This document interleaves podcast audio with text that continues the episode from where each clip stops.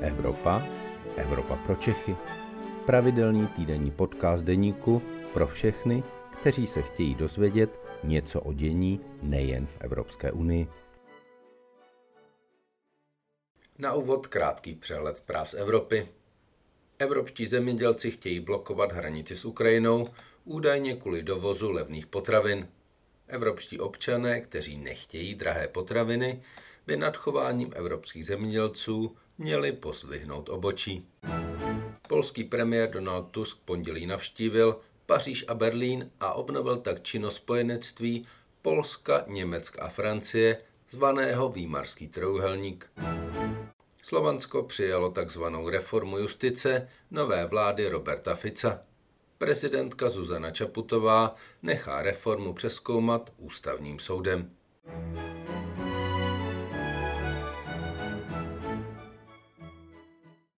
Dobrý den, vítejte v Evropě pro Čechy. Protože u nás v Praze byly a ještě jsou jarní prázdniny, ve Štrasburském studiu mě evropského editora deníku Luboše Palatu zastoupil kolega Marcel Moržol, který k rozhovoru pozval tentokrát europoslance za Piráty, pana Mikuláše Peksu. Dobrý poslech. Dobrý den, dnes bych ze Štrasburku eh, přivítal poslance, europoslance Mikuláše Peksu z, z Pirátu a budeme si povídat o některých tématech, které projednává tato schůze Evropského parlamentu. Dobrý den vám i divákům. Já bych eh, začal možná tím, eh, co vyvolá asi největší diskusu a bude nejžavější, a to jsou cíle ve snižování emisí CO2. Můžete to přiblížit a budeme zrychlovat nebo ubírat tempo? No takhle, eh, tam je ta pařížská klimatická dohoda, kvůli které to vlastně celé dělám, abychom chránili klima této planety, tak ta vlastně eh, říká, jak velké množství celkových emisí, celkových kumulovaných emisí za ten čas eh, od začátku průmyslové revoluce až do teď vlastně můžeme vypustit, nebo ještě vypustit. Trik je v tom, že to, co my si v rámci toho zákona obvykle předepisujeme, jsou roční emise, kolik vypustíme za jeden rok. Eh, zároveň pokud tedy na začátku eh, vypouštíme hodně a pak bychom to chtěli eh, dohnat na konci, tak budeme to snižování emisí muset podstatně urychlit. No a to je bohužel to, co se nám stalo, protože ta dohoda, která vznikla v roce 2020, pod kterou se podepsala i Česká republika, tehdy ještě slovy předsedy vlády Andreje Babiše, ta říká, že má Evropa snížit emise o 55% do roku 2030. Z toho ale bohužel vyplývá, že abychom se dostali do toho roku 2040, tak budeme muset snižovat emise podstatně, podstatně rychleji, protože prostě většinu už jsme vypustili, tudíž si je nemůžeme dovolit vypouštět v té příští dekádě. Mhm. To znamená, že vlastně bychom museli pak hrozně zrychlit.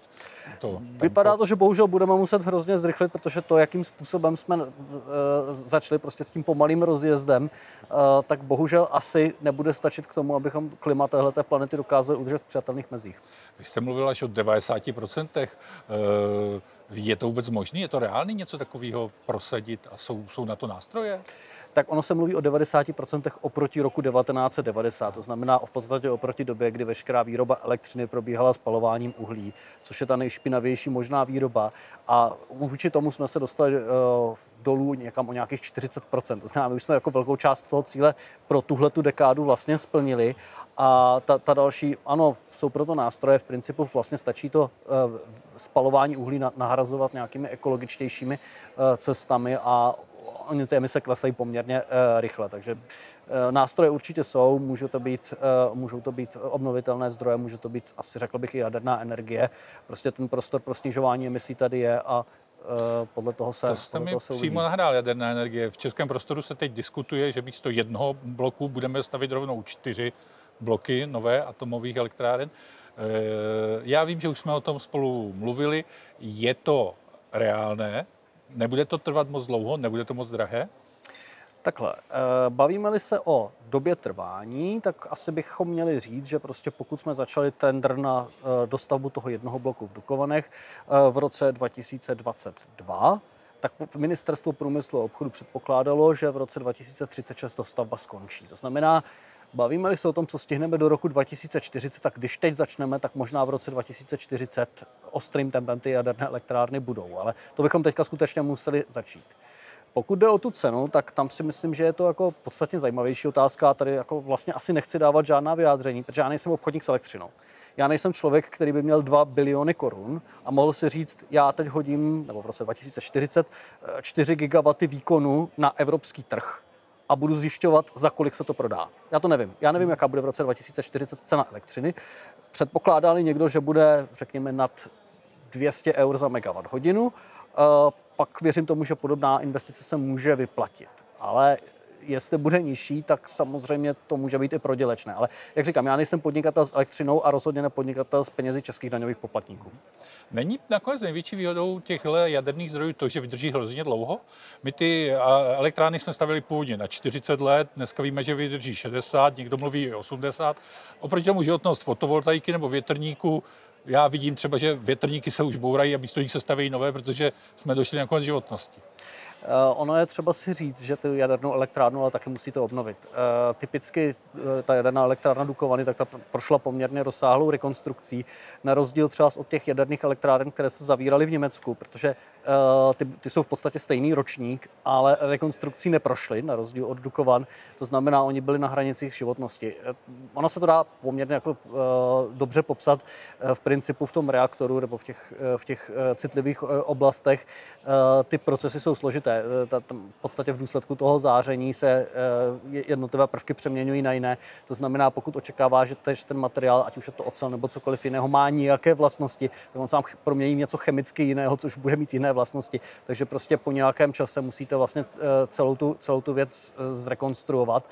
A eh, to je samozřejmě nákladné, dá se to udělat, nemusí se to udělat, závisí asi na rozhodnutí toho provozovatele. Každopádně z pohledu těch, řekněme, fotovoltaik je ten jaksi životní cyklus jaderné elektrárny podstatně delší. Prostě fotovoltaika funguje tím způsobem, že během jednoho roku postavíte, eh, během 7 až 10 let se vám musí vrátit, po 15 letech doslouží a jedete další cyklus. A tak to vlastně točíte rychle, rychle za sebou, zatímco ta jaderná elektrárna je taková investice, řekněme, na desítky let dopředu, kdy doufáte, že příslušná cena elektřiny bude taková, jakou si představujete a že tu elektrárnu budete takhle udržovat. No a pokud ne, tak ne, je to, je to řekněme, o, o tom business modelu, jestli podnikáte s tím, že to potřebujete rychle otočit, nebo s tím, že chcete tedy uh, fungovat dlouhodobě.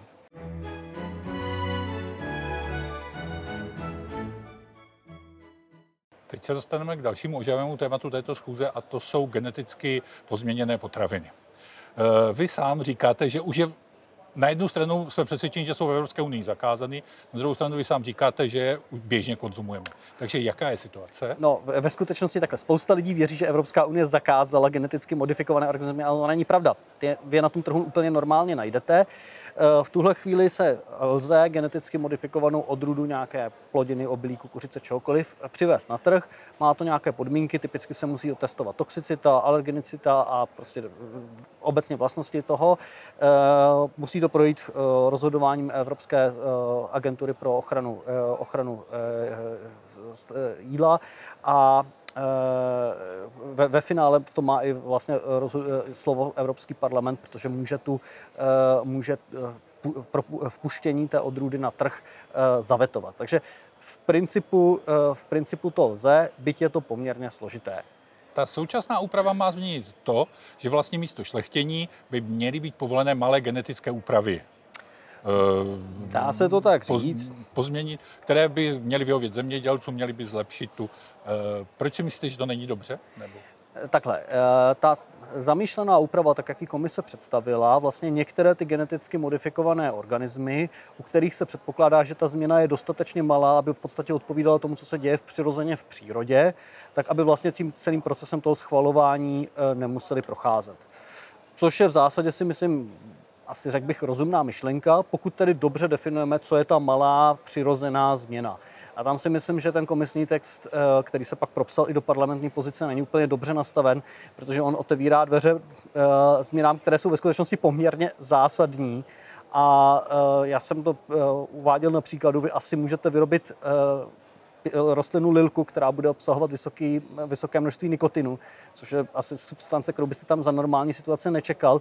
Nicméně pokud by tenhle ten zákon platil, tak pravděpodobně takovou rostlinu můžete uvést na trh a bude to v pořádku bez toho, že by se to jakýmkoliv způsobem dále testovalo. Takže já jsem v tomhle v tom směru opatrný. Já si myslím, že ta, ty drobné změny by měly být definované, řekněme, úžeji a uh, u těch větších, tak nám skutečně můžeme to uvést na trh, ale prosím, testujme to pořádně. Uh, v celé Evropě teď protestují zemědělci. Nepomohlo by jim to? Oni si právě stěžují na to, že jsou svázaní třeba proti pěstitelům v Argentíně nebo Spojených státech uh, legislativu. Nepomohlo by jim tyto změny? Eh, ve skutečnosti to, co ničí jejich životy, jsou je ten systém zemědělských dotací, které se neurčují z velké části v Evropě. Oni se určují na té národní úrovni a vlastně jako eh, ten zemědělec nemá šanci efektivně podnikat bez toho, že by dostával dotace. A to je asi, řekl bych, nedobré, protože vlastně jako každý ten členský stát de facto určuje, co se bude pěstovat. To dneska neurčuje ten, ten zemědělský trh. A e, nepochybně, nepochybně e, jak si vnímám, vnímám tenhle ten aspekt toho, toho protestu. E, zároveň prostě, když jsme diskutovali o té reformě společné zemědělské politiky, tak tam právě promluvili ty velké agrární koncerny, které mají poměrně značný vliv na těch národních ministerstvech zemědělství a řekli prostě rozhodně ne. Takže ta takzvaná reforma společné zemědělské politiky, tak to je v podstatě kosmetická úprava, která s tím nic neudělala. A je mi to líto, tehdy jsme hlasovali proti, byli jsme přehlasováni, ale naprosto chápu, že teď to žene lidi do ulic. No. Mhm. Vy máte představu evropského zemědělství trochu jinou. Vy si myslíte, že ono nám naopak může pomáhat snižovat emise, jak jsme, jak jsme já si myslím obecně takhle. Eh, myslím si, že v principu by ty zemědělci měli dostat příležitost vlastně eh, ve chvíli, kdy se všichni snažíme snižovat emise oxidu uhličitého, tak pokud dokážou tu farmu provozovat takovým způsobem, aby vlastně skleníkové plyny z atmosféry zachycovala, nikoliv aby je eh, do, do atmosféry vypouštěla, tak by měli vlastně za to dostat emisní povolenky a vlastně by měli příležitost na tom vydělat peníze způsobem, který je vlastně ekologicky přijatelný a zároveň by byl pro ně ekonomicky výhodný a pomohl by nám naplnění těch klimatických cílů.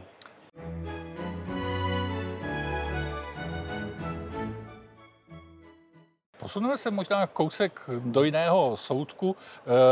Dnes Evropský parlament schválil to, že zákaz řízení z jedné země, udělený třeba v Německu, bude přenositelný do dalších zemí. Mě překvapilo, jaké velké množství, 200 poslanců bylo proti, i když je to na první pohled logická věc. Proč to narazilo na takový odpor? No takhle, on ten systém do nějaké míry funguje. Typicky pokud vám v Německu se berou řidičák, tak prostě nemůžete jezdit ani v Česku. To, to, a to se normálně může stát, takové případy prostě existují. Typicky vám z toho Německa uh, přijde uh, pokuta za uh, překročení rychlosti, to je prostě normální stav. Respektive normální v některých případech, Němci to poměrně hodně umějí, eh, různé jiné státy v tom, jak si selhávají. A vlastně požadavek tohoto zákona je naučit ty jednotlivá národní ministerstva dopravy spolu komunikovat takovým způsobem, aby dokázali zjistit, že teda pravidla budou platit pro všechny. A pokud teda už někdo udělá eh, jaksi tak závažný dopravní přestupek, že přijde o oprávnění řídit, tak aby to nemohl nějakým způsobem obejít a aby skutečně, aby skutečně prostě... Eh, Takže si to mám představit tak, že když mi v Estonsku vemou řidičák za to, že jedu 150, tak by se to mělo přenést i do České republiky. Uh, nevím, jestli vám za to vzali řidičák, myslím si, že je tam limit 120, ale z hlavy se mi to nechce na, na to přísahat. Každopádně ano, v zásadě to dává smysl a prosím dodržujte místní pravidla v zemích, do kterých přijedete, je to slušnost místním, i když jezdíte po Evropě.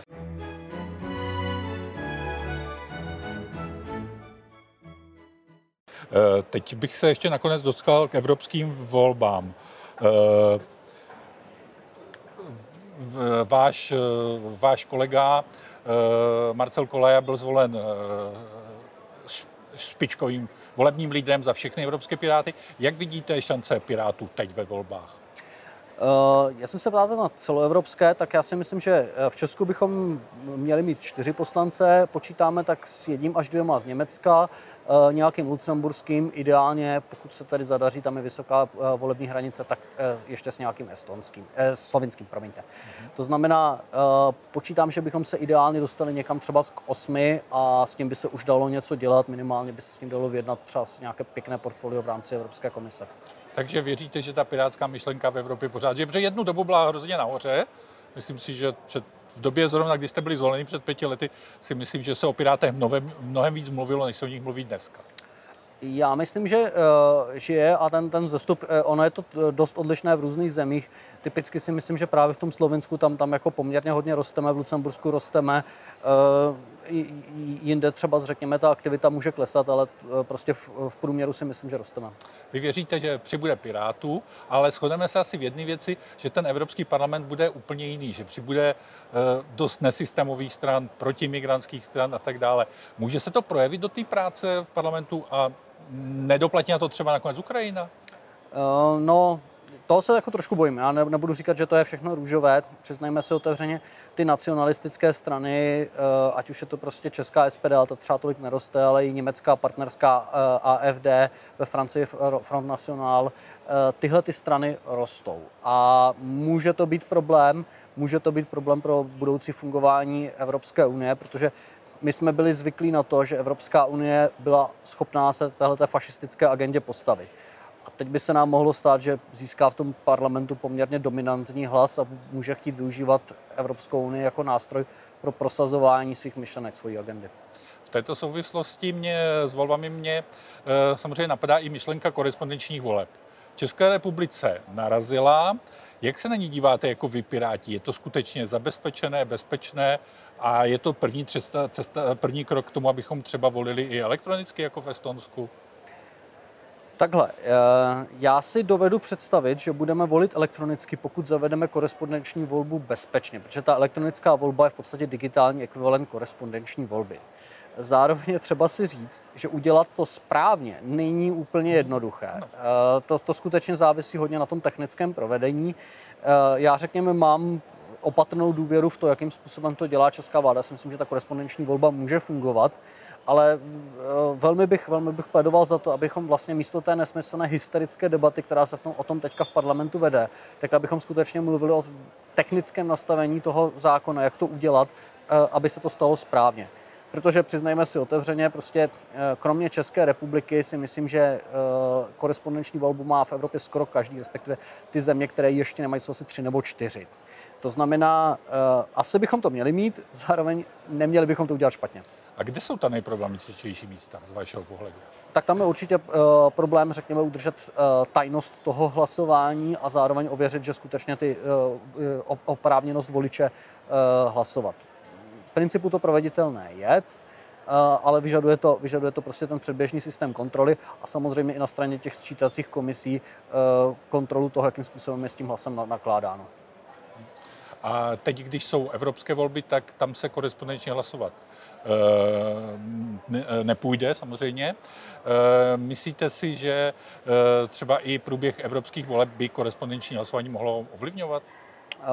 Já si myslím, že by to tam jistou roli mohlo hrát, ale vlastně možná ne, ne tolik, protože v evropských volbách mají právo hlasovat i cizinci trvale žijící na území České republiky a naopak Češi žijící v zahraničí mají možnost hlasovat v té evropské zemi, ve které zrovna ty evropské volby probíhají, pokud tedy žijí v Evropské unii. Eh, to znamená, já si myslím, že každý bude spíš volit na tom místě, kde, kde je, než že by se snažil eh, ovlivňovat volby v, eh, v zemi svého původu. Mhm. Dobře, děkuji, já bych vám poděkoval. Já také děkuji. Tak. To byl podcast Evropa pro Čechy. Příští díl poslouchejte opět ve středu ve 12 hodin. Naslyšenou se s vámi těší váš Luboš Palata.